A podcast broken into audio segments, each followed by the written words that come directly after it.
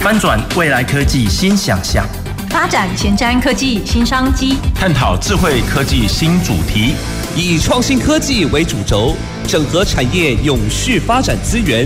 让科技产业圣火从高雄起跑。欢迎收听《南方科技城》，本节目由高雄广播电台与国立高雄科技大学合作直播。各位高雄广播电台的听众朋友，还有我们 FB 前面的观众朋友，大家好。那非常高兴哈，大家都回到我们的南方科技城的一个现场。那我是国立高雄科技大学的郭俊贤。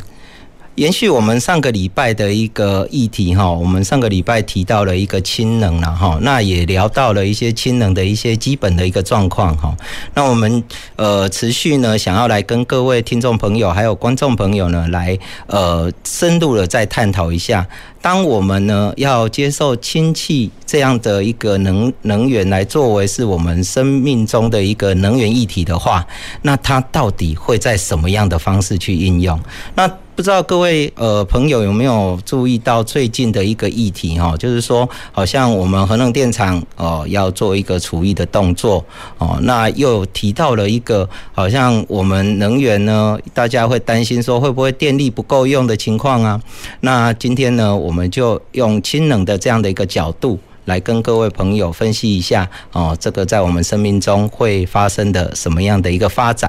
那今天非常高兴哈，我们请到了两位的特别来宾。第一位呢是我们业界的朋友哈，那第二位呢是学界的朋友。那首先我们来请业界的朋友，我们的周副总来跟各位听众朋友来做个呃呃打一下招呼。谢谢啊，大家好，我是登峰绿能的周泽平，今天很高兴能够在线上与网络上跟大家分享氢能。好，我们谢谢我们周副总哈。那等一下呢，我们有很多的问题要来跟他做探讨。那第二位呢，是我们呃国立高雄科技大学的潘老师哈。来，潘老师，请麻烦跟我们的朋友来做一下呃打一下招呼。好，谢谢主持人。那各位线上的观众跟听众朋友，大家好哈。那我是来自国立高雄科技大学化学工程与材料工程系的一个潘俊南老师。那呃，我主要。研研究题目呢是在于能源转换跟一些储能的元件上面，那主要在一些锂电池啊或一些其他一些金属电池的方面一些研究。那今天很高兴接受这个电台邀请，来跟大家分享一些关于呃氢能方面的一些一些议题。好，谢谢各位。太棒了哈，因为呃，我们今天的节目呢，特别是找了业界哈，让大家知道，诶，整个业界在经济的发展，还有我们国家的布局哦，应该是怎么样的一个情况？那学界呢，呃，我们潘老师呢，对于整个的学理研究还有理论上面的一个探讨呢，都有很深入精辟的一个看法哈。所以我们等一下呢，就会依据这样子的一个方式来跟各位呃朋友呢来做一下分享。那首先啊，我们来看一。一下哈，其实呃，氢能氢能这件事情哈，从上个礼拜我们提到之后，其实也有很多朋友来问我了哈，就是说，诶，他们认为说啊，既然这个东西这么好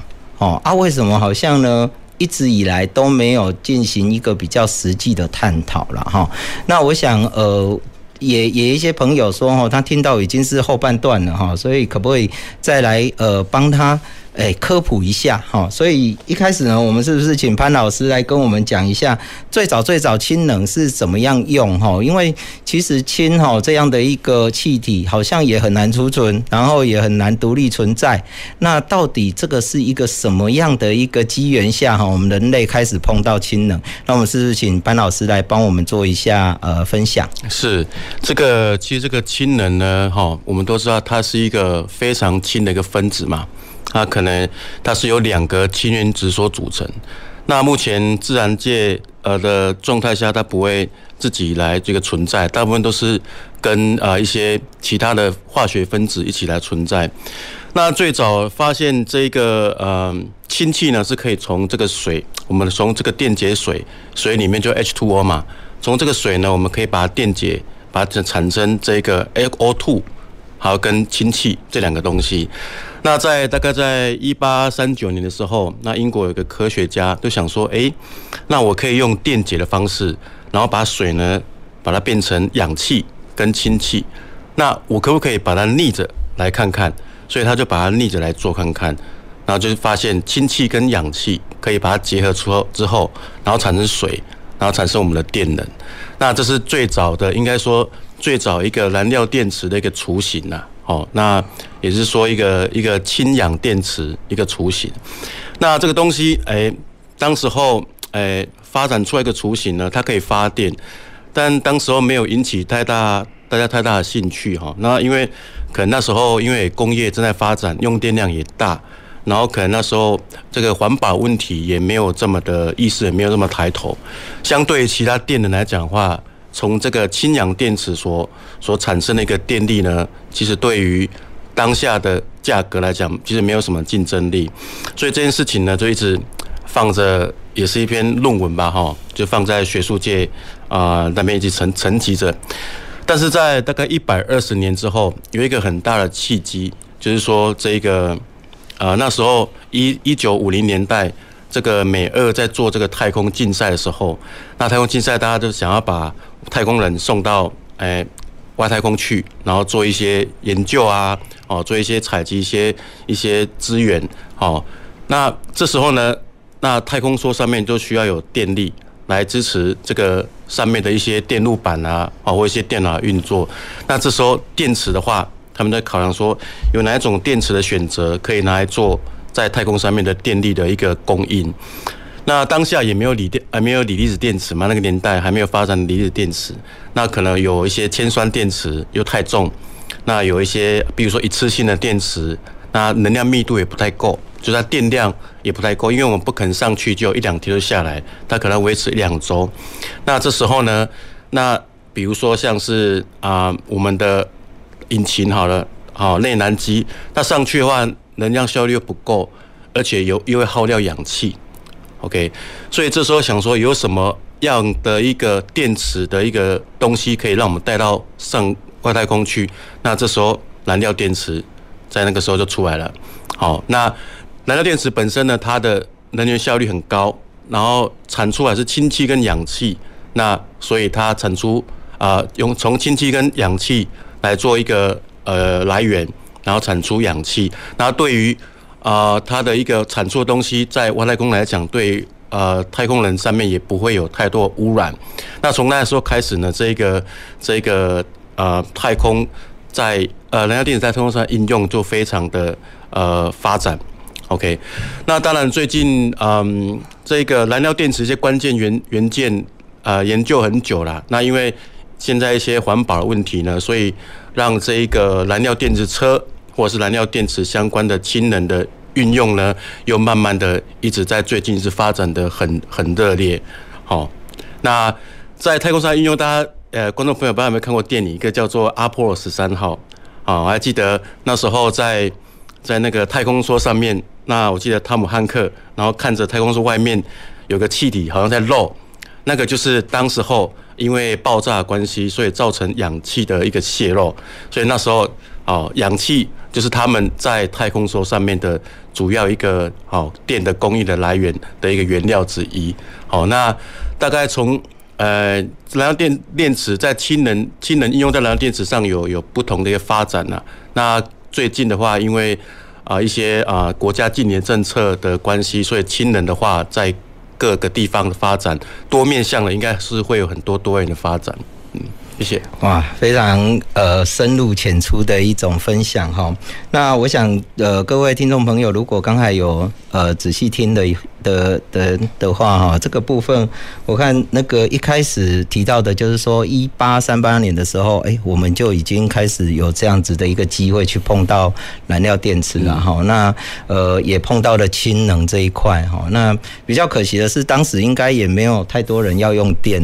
啊，所以基本上，然后技术好像又很难去做氢的储存哈，所以这个东西就好像变成是一个呃科学家哦的一个做法。好，那所以基本上我看这个部分应该是一开始还是呃实用价值不高哦，经济价值也太低哈。那后来又提到了太空竞赛这一块哈，我想氢能或者是燃料电池这一块遇到太空竞赛反而是因祸得福哈，好像是一个伯乐哈。是。那再来就是，哎，看起来在这里面它具有一个蛮好的一个效率哦，哦，蛮好的一个效率。那我想在这个部分，呃，不知道我们周副总呢提到，因为这里面哦，对我们业界来讲哈，贵或者是经济效益或者是效率这件事情，好像都是我们业界都会谈到的。可不可以请您补充一下？呃，我们燃料电池或者是氢能它的能量密度或者是效率这一块的一个您的看法？OK，好，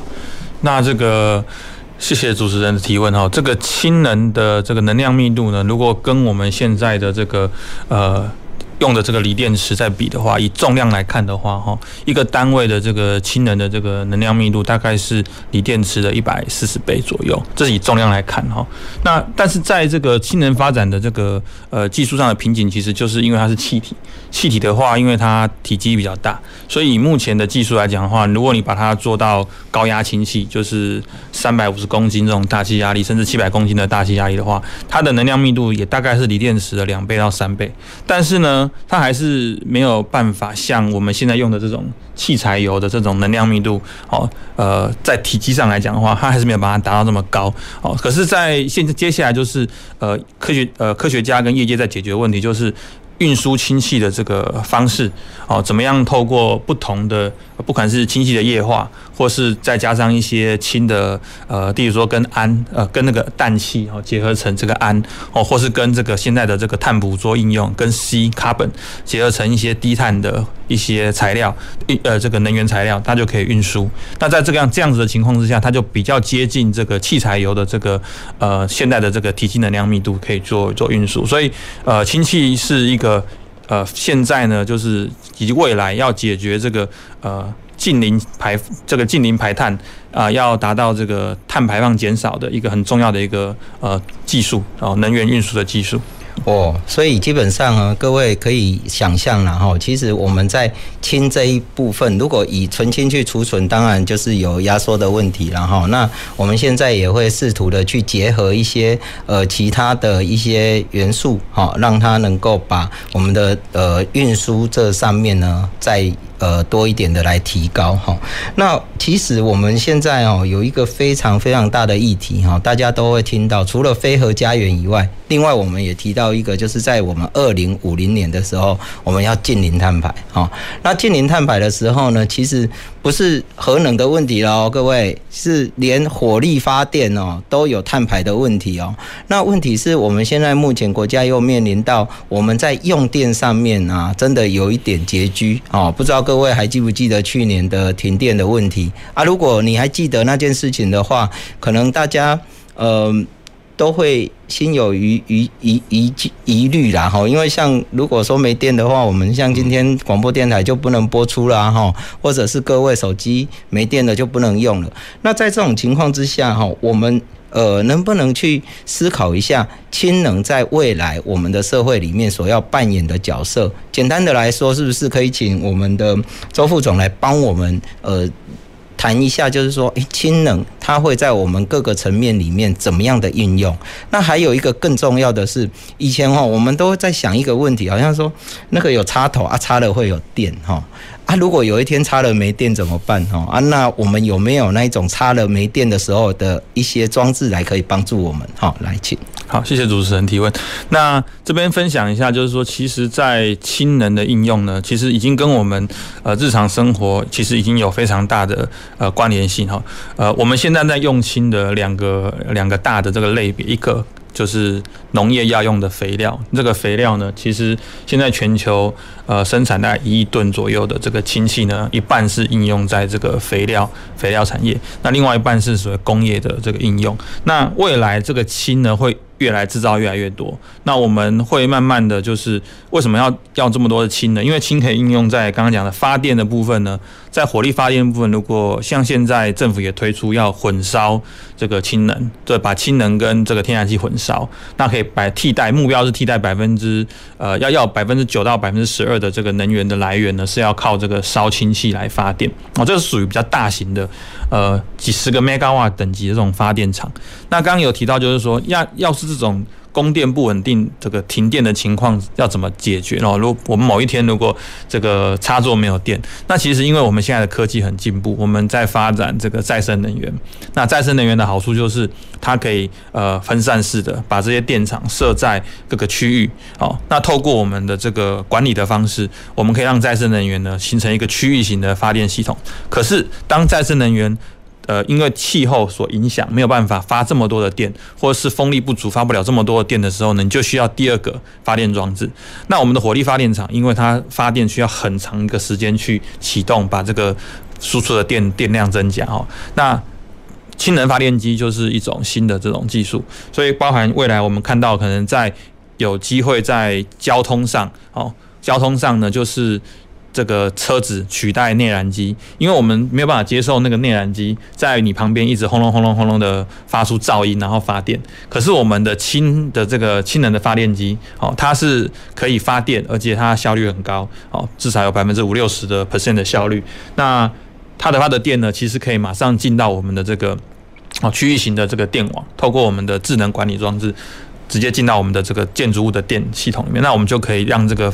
每一台交通的载具其实都是每一台都是发电机，嗯，好，所以这个是未来的一个情境。这个情境在日本呢，他们已经在实现这样子的。那第二个情境就是说，在这个呃长途的这种轨道运输，轨道运输的话，我们传统如果要做像假设你要做轻轨，轻轨的话你需要有电力嘛，对。可是你电力你就要拉电力线，可是。德国他们这一次因为受到这个呃这个欧盟欧洲战争的问题，所以他们已经开始投入，就是说我用这个氢能做火车头，我每一节火车呢都有动力，我这个火车就可以靠氢来做这个电力的这个这个这个传输跟这个运运输嘛，那我就不用去拉这个哦电力线，所以这也是一个未来的情境啊，大概所以我们预估大概在。呃，这个二零五零年，就是二二十五年以后，这个整个氢能的这个需求呢，是现在市场上的五倍，会从一亿吨大概到五亿吨的这个氢的需求，所以这个氢的这个需求就会很多，所以更多的制氢、运氢的科技就要出来，来达到这样子一个目标。哇，所以其实未来这一块在我们的市场是非常的可期了哈。那呃，潘老师，我想还是有一些疑问哈。我们现在的研究或者是我们现在的一些做法哈，那。能够供应在我们未来的五倍需求吗？那五倍我不知道是呃保守的估计还是说乐观的估计了哈。那但是其实，在制氢这一块啊，可能我们呃是不是在我们的一个技术突破上面也有一定的一个发展？是，在这个刚刚这个副总讲到哈，我们在呃几十年之后呢，我们目前需要的。呃，用氢的量呢，是可能会是目前的五倍。那这时候产产氢的方式呢，就一个很极大的一个挑战了哈。那目前因为目前国内大部分的产氢的来源是从天然气，哦，从天然气这个重组里面来产氢嘛。那天然气我们台湾还是以以一个嗯进口的方式进到国内来产氢。那天然气呢，现在主要是拿来发电啊，所以呢。如果我们要从天然气来产氢的话，那是实际上呢，它又会跟呃天然气产氢来竞争，所以这部分产氢的来源的发展的技术呢，就非常重要。那氢气来源啊、当然有很很多种啊。那目前的话，在对于如果要实现我们的这个二零五零年这个净零排碳的话，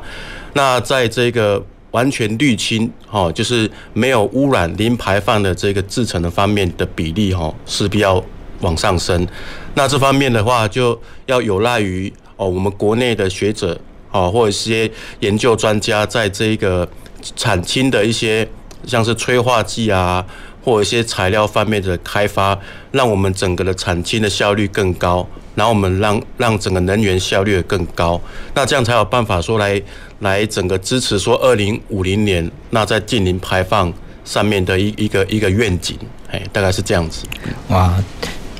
其其实哦，对于我们来讲哦，其实听观众朋友呃，或者是听众朋友哦，常常都听到这种氢能氢能。那氢能大家都觉得说，诶，刚以以我们刚才的分享来讲，就是说它发了电之后，最后就排水嘛哈，感觉都很绿哈，就是非常的绿色能源。可是最近呢，又突然产生了很多的声音哦，说，诶，我们这个氢气的来源哈，如果有不同的话，我们还分三种。哦，灰青啊，蓝青啊，绿青啊，啊，其实我们上个礼拜也稍微都有提到过了哈。那对于我们来讲，我们是以什么样的观念来谈说什么叫做灰，什么叫做蓝，什么叫做绿哈？那刚才我们潘老师也提到说，绿青这一块应该听起来就好像是没有任何的碳排嘛哈。那如果是有碳排的一个情况之下，我们还可以叫做是绿色能源吗？还是说，诶，其实我们可可以分一个阶段，比如说在制氢的时候，跟发电的时候，或者是其他怎么样的一个阶段哈，我们是不是请两位来跟听众朋友来分享一下？OK，那我我先分享一下，就刚刚提到的这个氢的来源有分成，现在国际上哦定义的这个一个比较正式的，就是说有灰氢哦、蓝氢跟绿氢。那这个概念这边大概也是再科普一下，什么是灰氢？灰氢就是说这个氢呢，它的这个制造来源是使用天然气，它还是有一点点的碳，但是这个碳呢，实际上是量是比较少的。我举例来，我打个比方，如果是用柴油发电机或者是汽油发电机这种，你去这种重油或是煤哦，去产生出来的氢，因为它是碳氢化合物，弹出来的氢，它的氢的排放量是比较多的哦。以以这个一来算，就单位用一来算，这个它是百分之百 percent 的话，那灰氢的话呢，大概是介于零点五左右哦，一半而已哦。那什么是蓝氢？蓝氢就是呢，刚刚我们在用，不管是用天然气或是化石燃料这种低碳的产出来的这个这个这个氢跟碳，氢跟二氧化碳。这二氧化碳它是可以把它捕捉，捕捉起来之后呢，它就称为蓝氢，就是我这个二氧化碳把它捕捉起来，捕捉起来就可以做再利用。我这边分享一下，其实前一阵子这个半导体产业在跟我讲，他说我们现在是缺二氧化碳，很奇怪哈，缺干净的二氧化碳，就是其实在半导体制程中呢，百分之九十九点九九九九这种高纯度的二氧化碳，其实它在制成上是要拿来使用的，所以这个二氧化碳抓起来，它还是有一些制成上的应用。那另外就是我们喝的这个汽水。汽水也要加二氧化碳嘛，对，所以现在我们也有可以喝所谓碳中和汽水，就是把二氧化碳捕捉，再把它塞到水里面去，就变成汽水。汽水。可是我们人不可能喝这么多二氧化碳哈，所以这个二氧化碳就会有所谓的捕捉之后再利用的一些思维。然后这个我们后面再提。是。那什么是绿氢？绿氢就是说我用的这个电呢是太阳能或者风力发电，它本身呢是没有。碳足迹，或是几乎是零碳的，把这个电呢经过电解，刚刚潘教授有讲过，把它电解之后变成一个氢，那我们称之为这个叫零碳的氯氢。可是这个有一个呃思维要先考虑，就是因为我们有替代效应，如果我用这么多的氯电把它变成这个氢，那我是不是不够？不够多，不，那绿电没有拿来用，好像就很浪费。对，所以呢，在国际上的思维就是说，我这个绿电呢，其实可能是一个 surplus 太多的，太多的绿电，我可以把它做成氢储存起来。刚刚提到储存起来，这就可以应用在工业上啊，用在交通上。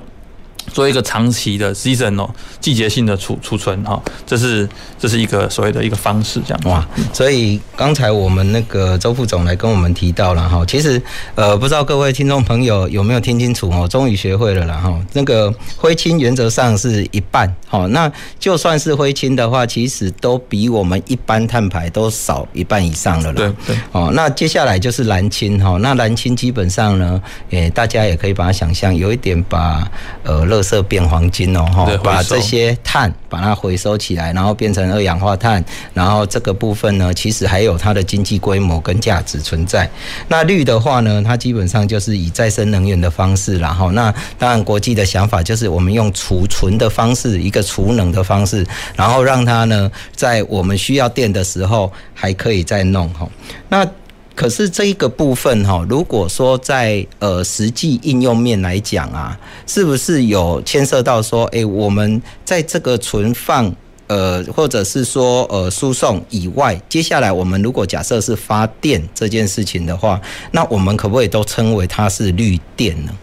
呃，潘老师要不要跟我们分享一下？是因为嗯。如果我们看从头往后看的话，就是说它从一开始从绿氢的产生，然后再因为呃，刚刚讲的分成绿氢、灰氢跟蓝氢，它只是一个氢气产生的方式。那如果后面的在能源应用上面，它如果没有办法能够让整个后面应用制程上面让整个排碳的效果下降的话，那纵使你一开始是绿氢生产的，但后面你的氢气的应用如果没有真的完全达到能够让碳排减少的话，那整个效益也不是说也这么明显了。对，大概是这样。对，所以基本上哈，我想两位特别来宾哈，就呃都跟我们讲得非常的清楚了哈。那我们现在时间呢还有一点点哈，那我们来谈一下，就是说，其实讲了氢讲了非常多之后，终究我们不会把氢拿来直接用，然后除非你是诶做一些刚才我们副总跟我们提到的那一种混烧哈，除非是这样。那我们可不可以用一到两分钟的时间来聊一下，就是说，那从氢怎么变成我们常常会用的电？潘老师，你可不可以跟我们说明一下？氢气的话，哈，最主要，嗯，一般如果我们把氢气变成电的话，就是从这一个呃燃料电池方面，从燃料电池呢，我们有一个燃料电池的呃电池芯，然后我们通氢气之后呢，就可以很直接的变成电，然后呢供给呃车子啊、运输啊或家用的方式来来供电。那另外呢，可能呃。发电的方式可能就是刚主持人讲的，我们可要用呃燃烧的方式哦，比如说在这一个火力发电里面，那我们加一点点氢气进去哦，然后去产生电力。那这主要吸引的地方是因为氢燃烧之后它没有其他碳排的产生哦，所以因为这个火力发电呢，或者是像啊钢铁业哈，它可能是它在制程上面它排出的 CO2 二氧化碳可能会比较多。啊，所以这是它在氢能方面，在呃电力方面的一些应用的一些吸引力的地方。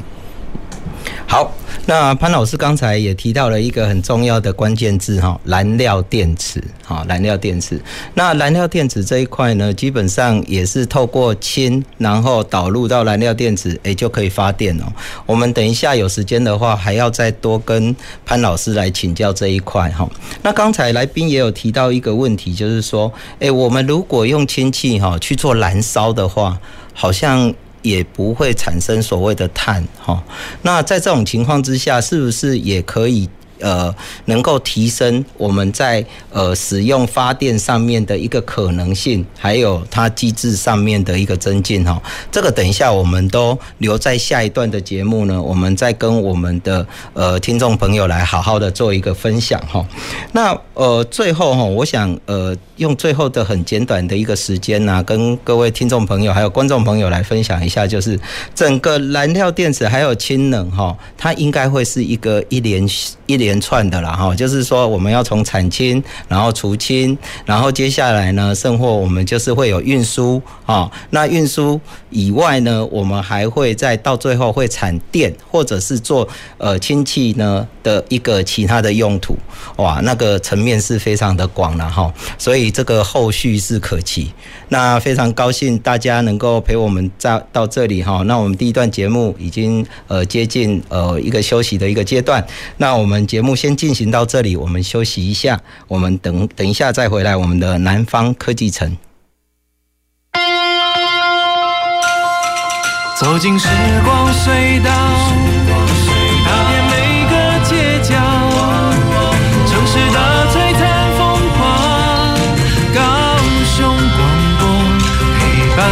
你探索。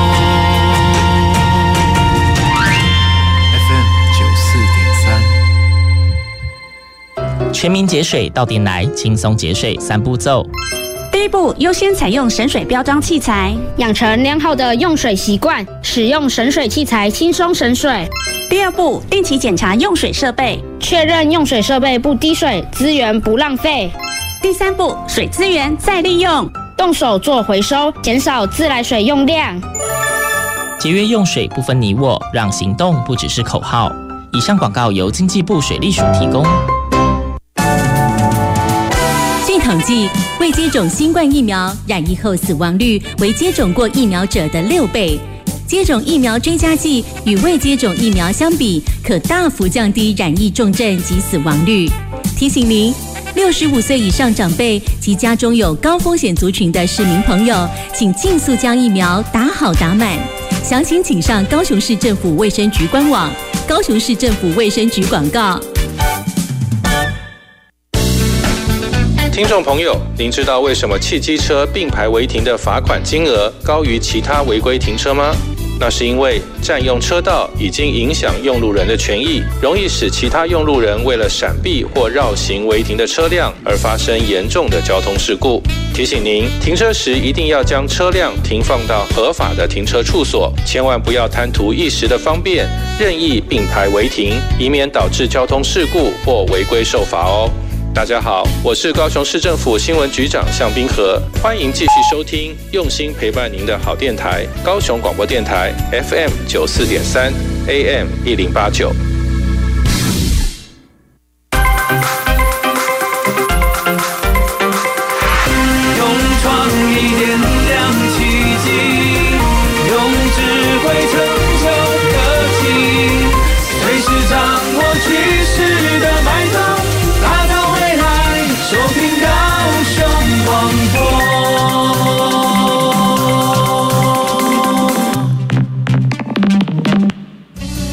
前瞻的，未来的，您现在所收听的是提供您最多科技产业新知的南方科技城。各位听众朋友，还有观众朋友，大家好。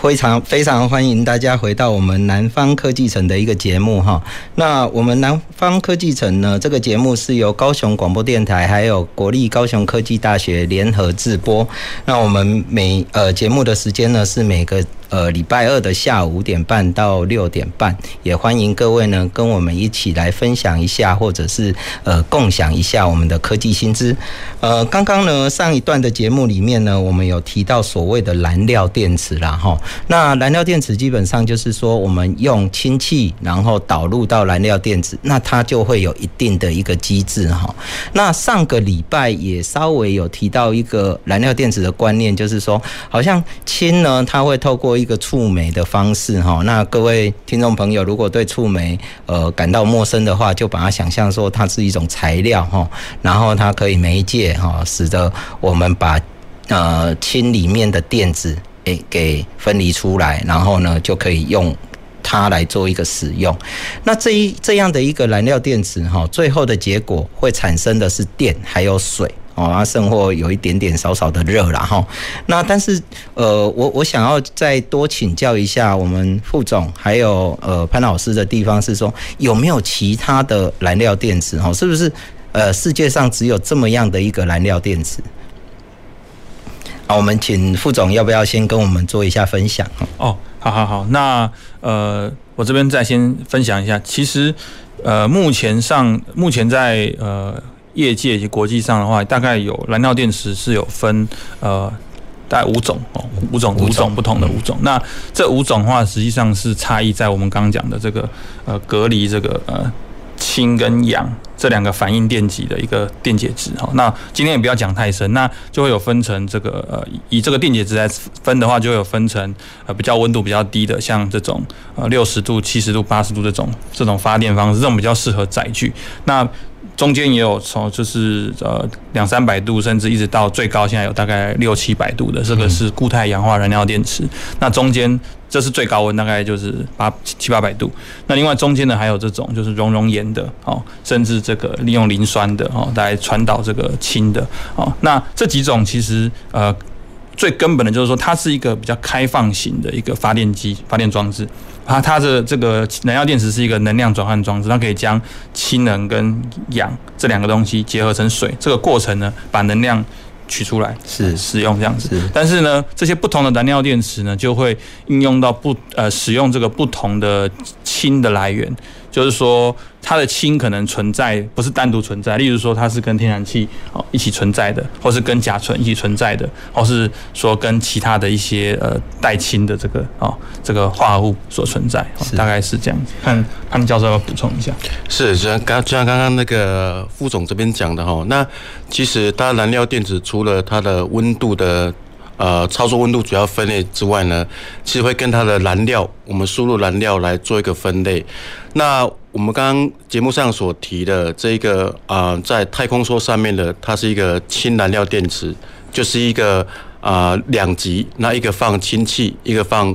氧气的电池。那燃料电池里面呢，其实有很多种分类。那依照它的燃料的输入的话，有分为，比如说甲醇燃料电池。还有乙醇燃料电池，那也有像这种啊、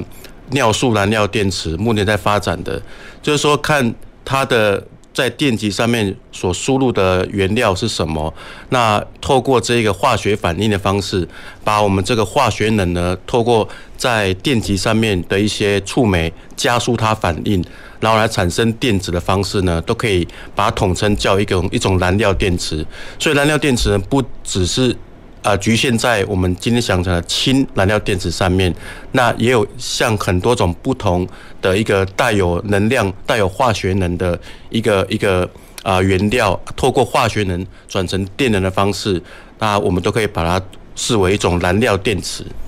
是，所以基本上哈，我我想可以把燃料电池解释为好像是一种能源转换装置了哈。是。那我想听众朋友哦，在听了很多电池、电池、电池之后啊，他们就会开始跟什么产生连结，就是我们手机呀，或者是我们呃现在特斯拉上面的电池哈。这事情潘老师再跟我们解释一下，这两者虽然都叫电池。那是有什么样的一个呃大的一个区别哈？好像使用上燃料电池，我们是不需要去呃去充它电的哦，所以好像会有一个完全不一样的状况哈。可不可以跟朋友们来做一下分享？是，谢谢主任。那这两个电池主要的差异哈，我们在嗯目前看到像手机啊或电动车上面那些锂电池哈，我们把它归类叫一种储能的，就是说我们。把电把它输进去，让里面的产生化学的一个一个反应，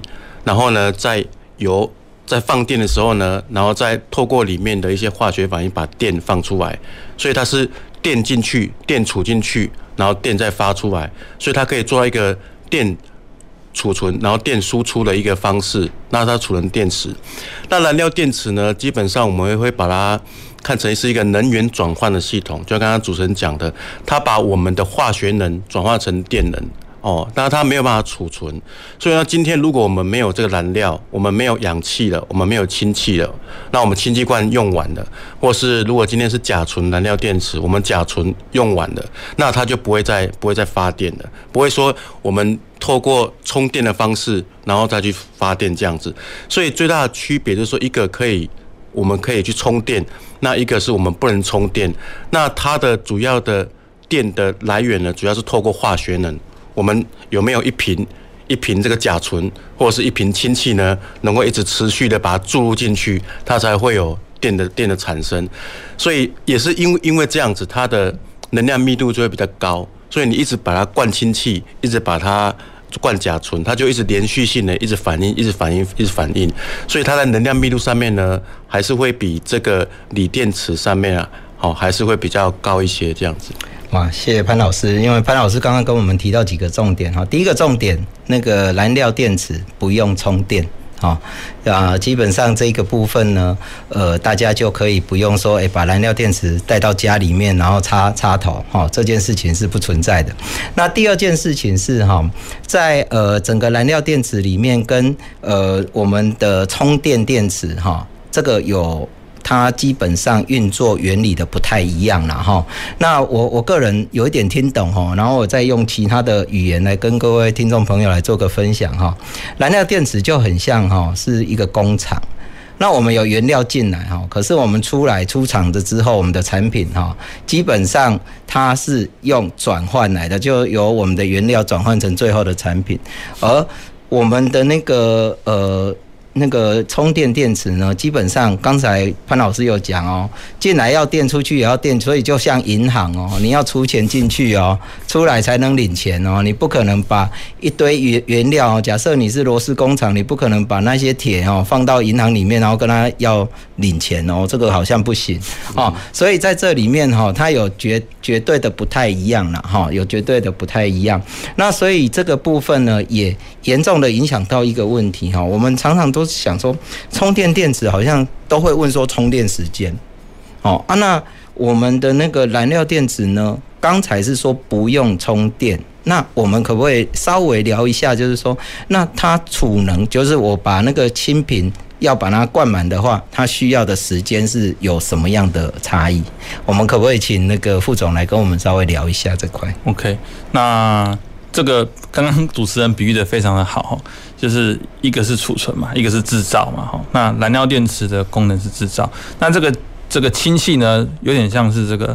仓呃工厂里面的仓库哦，所以你你要制造，你就要有原物料，要有仓库。那这个氢气的这个填充呢，其实非常的快，因为第一个它是气体的。气体的移动速度非常的快，所以在呃国际上一些已经成熟的一些燃料电池的应用，加氢的时间呢，大概是介于三分钟到五分钟，就可以让氢气从高压跑到一个这个空的瓶子里面，就是非常的快速。所以它比充电的这个，因为充电你把电放进去呢，它有一个这个转换的时间啊，转换时间，所以电池的充电呢，最快最快呢也是要这个哈几几十分钟到几个小时嘛哈。那这个。刚提到气体的填充是很快的，那第二种就是说，当然你也可以用非气体的，例如说液体的，哦，液态氢，哦，或是液态甲醇，或是像这种天然气，它也是一个氢源，好，那你也是可以很快速的存进去。那这个存进去的时间呢，就取决于你仓库的大小嘛，哦，还有你仓库那个门有多大，这概念一样，就是你的水龙头有多大。那但是其实氢气的填充就像这个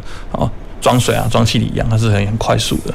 是，所以基本上。诶简单来讲呢，哈，我们在充氢，也就是在呃填充氢气的话，速度会比。充电来得快很多啦，对，哦，来快了很多。那我想，所以因为这样啊，大家也不要再担心说，哎，好像像现在的一些电动车或者是我们手机，少说也要充个一两个小时，哈。所以基本上呢，以后如果是用燃料电池的话，这一块的一个填充能源的一个机制呢，基本上是会增快的，哈。那我我想哈，我们现在慢慢的要走向实物面的啦，哈，就是说我们很多刚才都在。在讲说，诶，那个产业啊，缺电啊，不要担心呐。那我们现在可不可以请周副总哈，就以业界的眼光来看哈，有没有很实务务实的一个呃，对于产业能能源或者是氢能应用的一个实务上面的一个解决方案？好，那这一块呢，能够帮助我们业界或者是我们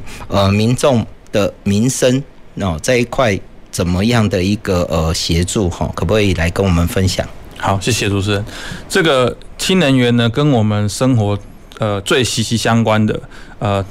刚刚有大概讲到几个点，一个是跟我们农作物相关的是需要肥料，可是呢，我们肥料呢是这个直接买进来的嘛，所以我们也不会参与制造肥料的这个需求。那第二个跟我们息息相关就是电力的需求了哦，电力的部分呢可能会最接近、最贴近我们生活需求两块，一个就是说我们在出行这个行的这个需求呢，可能就会有这个刚刚提到用这个氢能的这个。动力呢，来驱动我们的车子，这一个。那第二就是说，我们刚刚讲到的，如果是呃我们的发电厂或是我们的电力系统呢，有一些些中断，造成我们的这个供电呢没有办法在一个电网下这个顺利的供出去的时候，那氢能源呢就可以作为这个发电机。所以在我们产业就我们有做，例如说用这个甲醇作为氢的这个制氢的这个原料，然后呢在台湾各个区域呢做这个呃发电站。哦，它有刚刚第一个，因为这个液体的能量密度很高啊，甲醇的能量密度很高，它可以这个运输很轻易的运输到我们的这个发电的位置。那燃料电池的。第二个第二个特色就是说，它在小功率，从几 k 瓦到几百 k 瓦这样子的一个小功率的发电效率呢，哦，它还是可以维持在四十到五十 percent 甚至六十 percent 的一个发电效率。那要达到这样子的发电效率，一只有目前只有火力发电厂，大型的火力发电厂做得到。那一般如果我们我们是用柴油发电机的话，那个效率都只有十到二十 percent 的一个发电效率，而且很吵，所以我们没有办法接受你知道这种很噪音很大的这种连续发电。可是氢燃料电池跟我们生活最贴近的就是它可以装在我们的住家的旁边，或是我们的这个建筑的附近呢，去取代这个柴油发电机。那柴油发电机是需要这个填充这个柴油的嘛？那这个填充。这个用燃料电池呢，用这个甲醇去替代这个柴油呢，它一样可以达到这个发电的效果哈，这是一个应用。那刚刚提到就是说，第二个就是说交通的部分，交通的部分我们可能未来就很有机会。其实如果你去欧洲。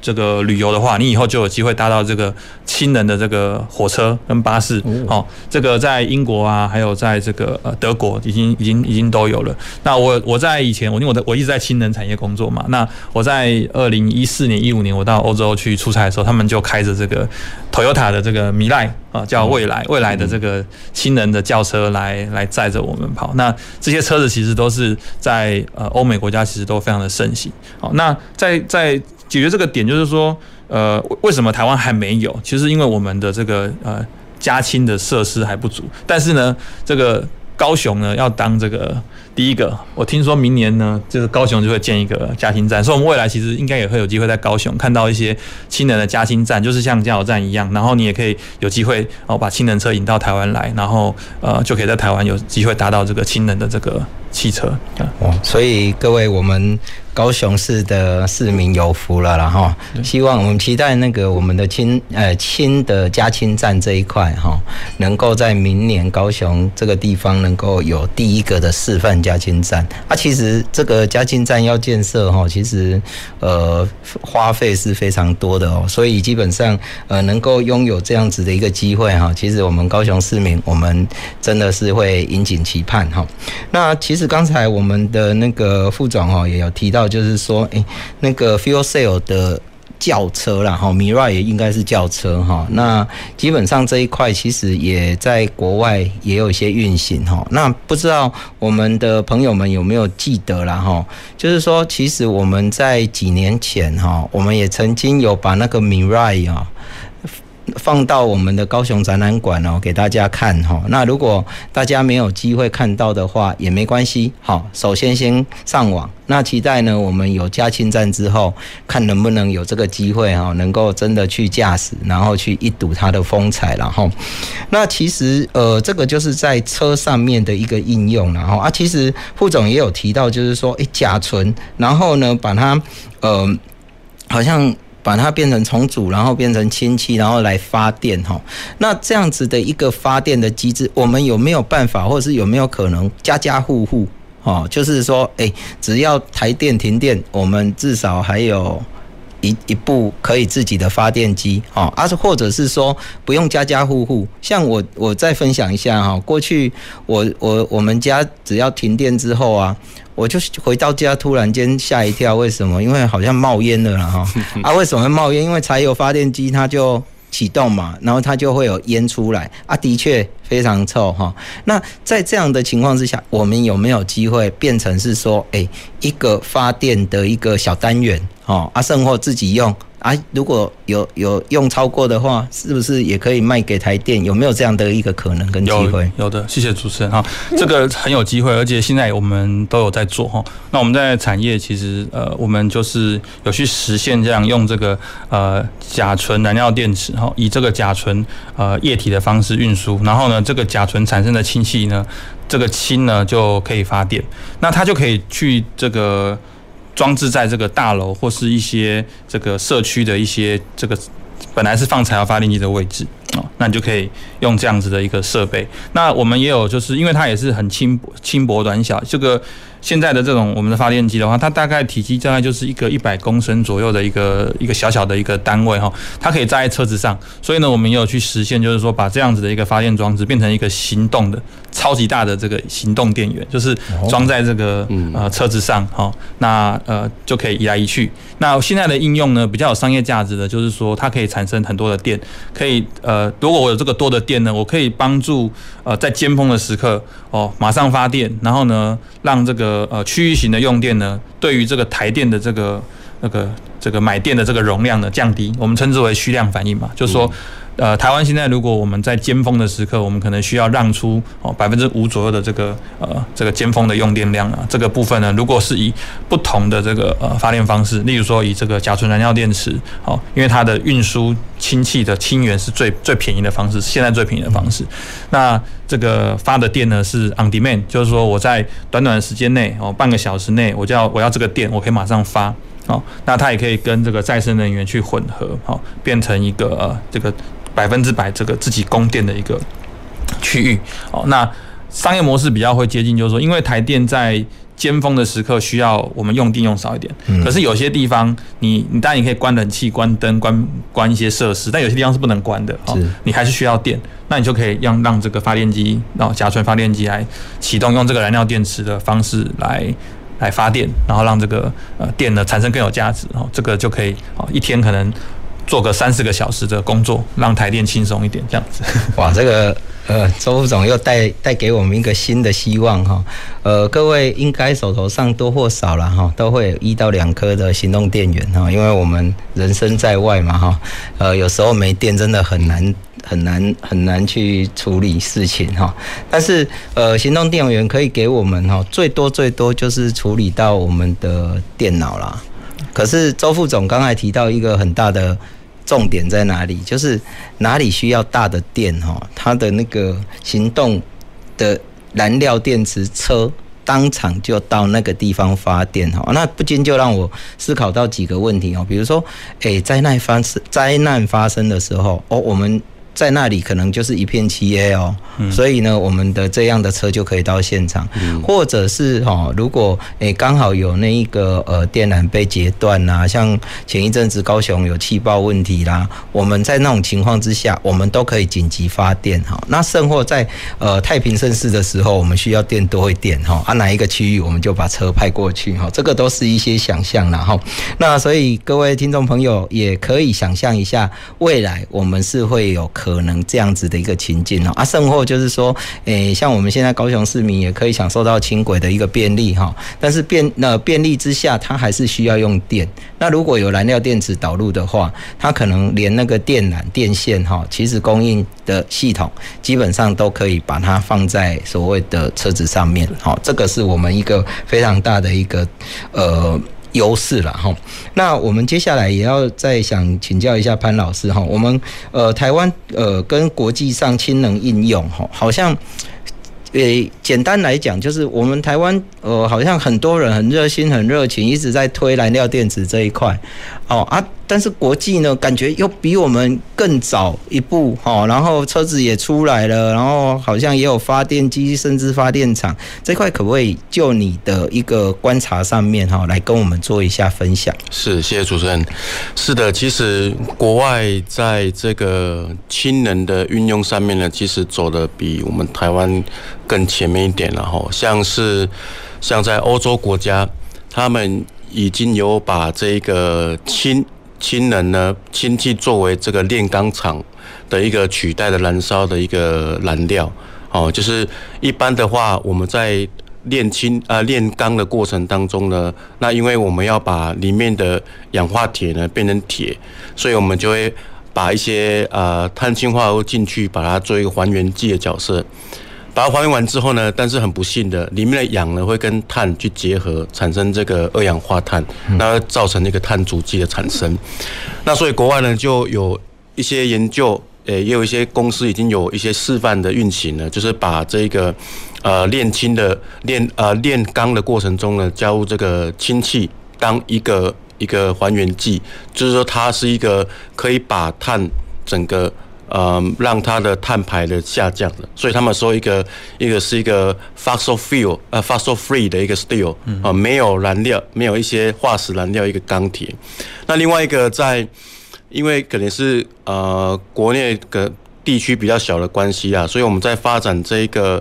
呃燃料电池的话，那可能会受限于这个我们的啊、呃、我们的呃那个原料供应的不足啊、呃，比如说我们甲甲甲烷。或一些像天然气，大部分还是依依赖这个进口，所以造成我们这个在进口方面的一些呃产生氢气一些不足，然后慢慢的就是说会让整个发展呢会不像国外，它拥有如果拥有资源的话会这么快。那在电力的话，像国外的话本身也有一些像日本，它也发展了一些像在呃燃烧里面加入氨气，因为氨嘛，氨就是一个一个氮气，然后三个一个氮，然后三个氢所结合出来一个一个化学分子，那把它混合在一个燃烧的。混混合里面呢，它也不会有任何的一个碳的一个产生，哦，所以国外在这个比较大型的、比较大型像火力发电，哦，或者是在这个炼钢的这种比较重、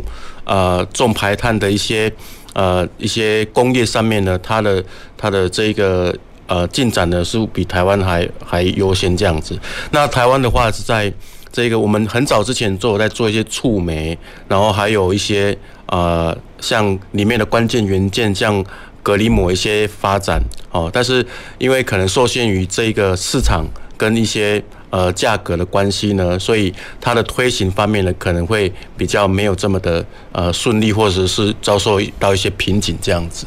哦，所以基本上这样看来，然后我们台湾确实是脚步稍微落后一些了哈。但是依据我们台湾的一个产业特性来讲，我们在 cost down 这一件事情上面，还有制造业这件事情上面哦，看起来是有跟全诶全世界来一搏天下的一个能力了哈。那我不知道，就是说，如果从应用的一个面向上面来来看的话，我不知道周副总，因你们在业界在看，呃，我们在国际上是不是也可以拥有一些呃国际的关键性角色可以出现？嘿，对，没有错。其实呃，虽然说台湾这个呃市场可能没有这么大，可是我们的技术优势很不错。刚刚潘教授也讲到，我们在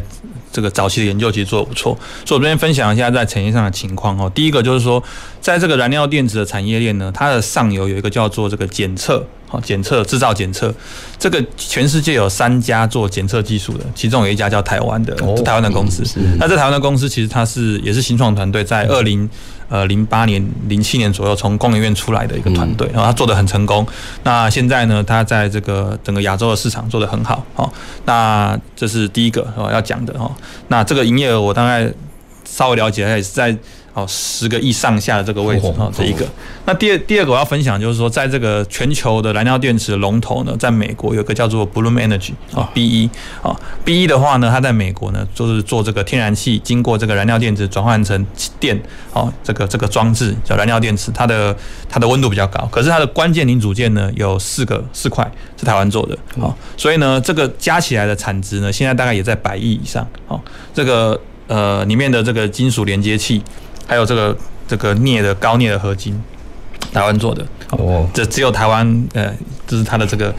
制造效率很好。因为我去看过那个工厂，那个工厂每天就是一直做，我看到觉得哇好厉害。那再还有一个台湾很强的角色就是这个 ICT 嘛，嗯，电力的部分，对，这个电源转换装置把电变成可以用的电，哦，也是台湾做的哈。那另外还有在一些。表面处理啊，也是台湾做的哈，热交换器也是台湾做的，所以其实台湾在这个整个产业发展供应链真的做得不错。哇，所以哈，经经过我们周副总提到这些哈，我们。都不会太担心了。我们台湾以后在氢经济还有燃料电池这一块哈，绝对不会缺席了哈。那今天呢，非常宝贵的时间一下就过去了了哈。那非常感谢呢，我们呃周副总还有我们潘老师今天来到我们的节目现场哈。那我想呃下周呢，我们会持续依照这样子的议议题呢，来跟我们的朋友做分享。请各位朋友呢，在下周二同一时间能够再回到前瞻科技未来的。南方科技城，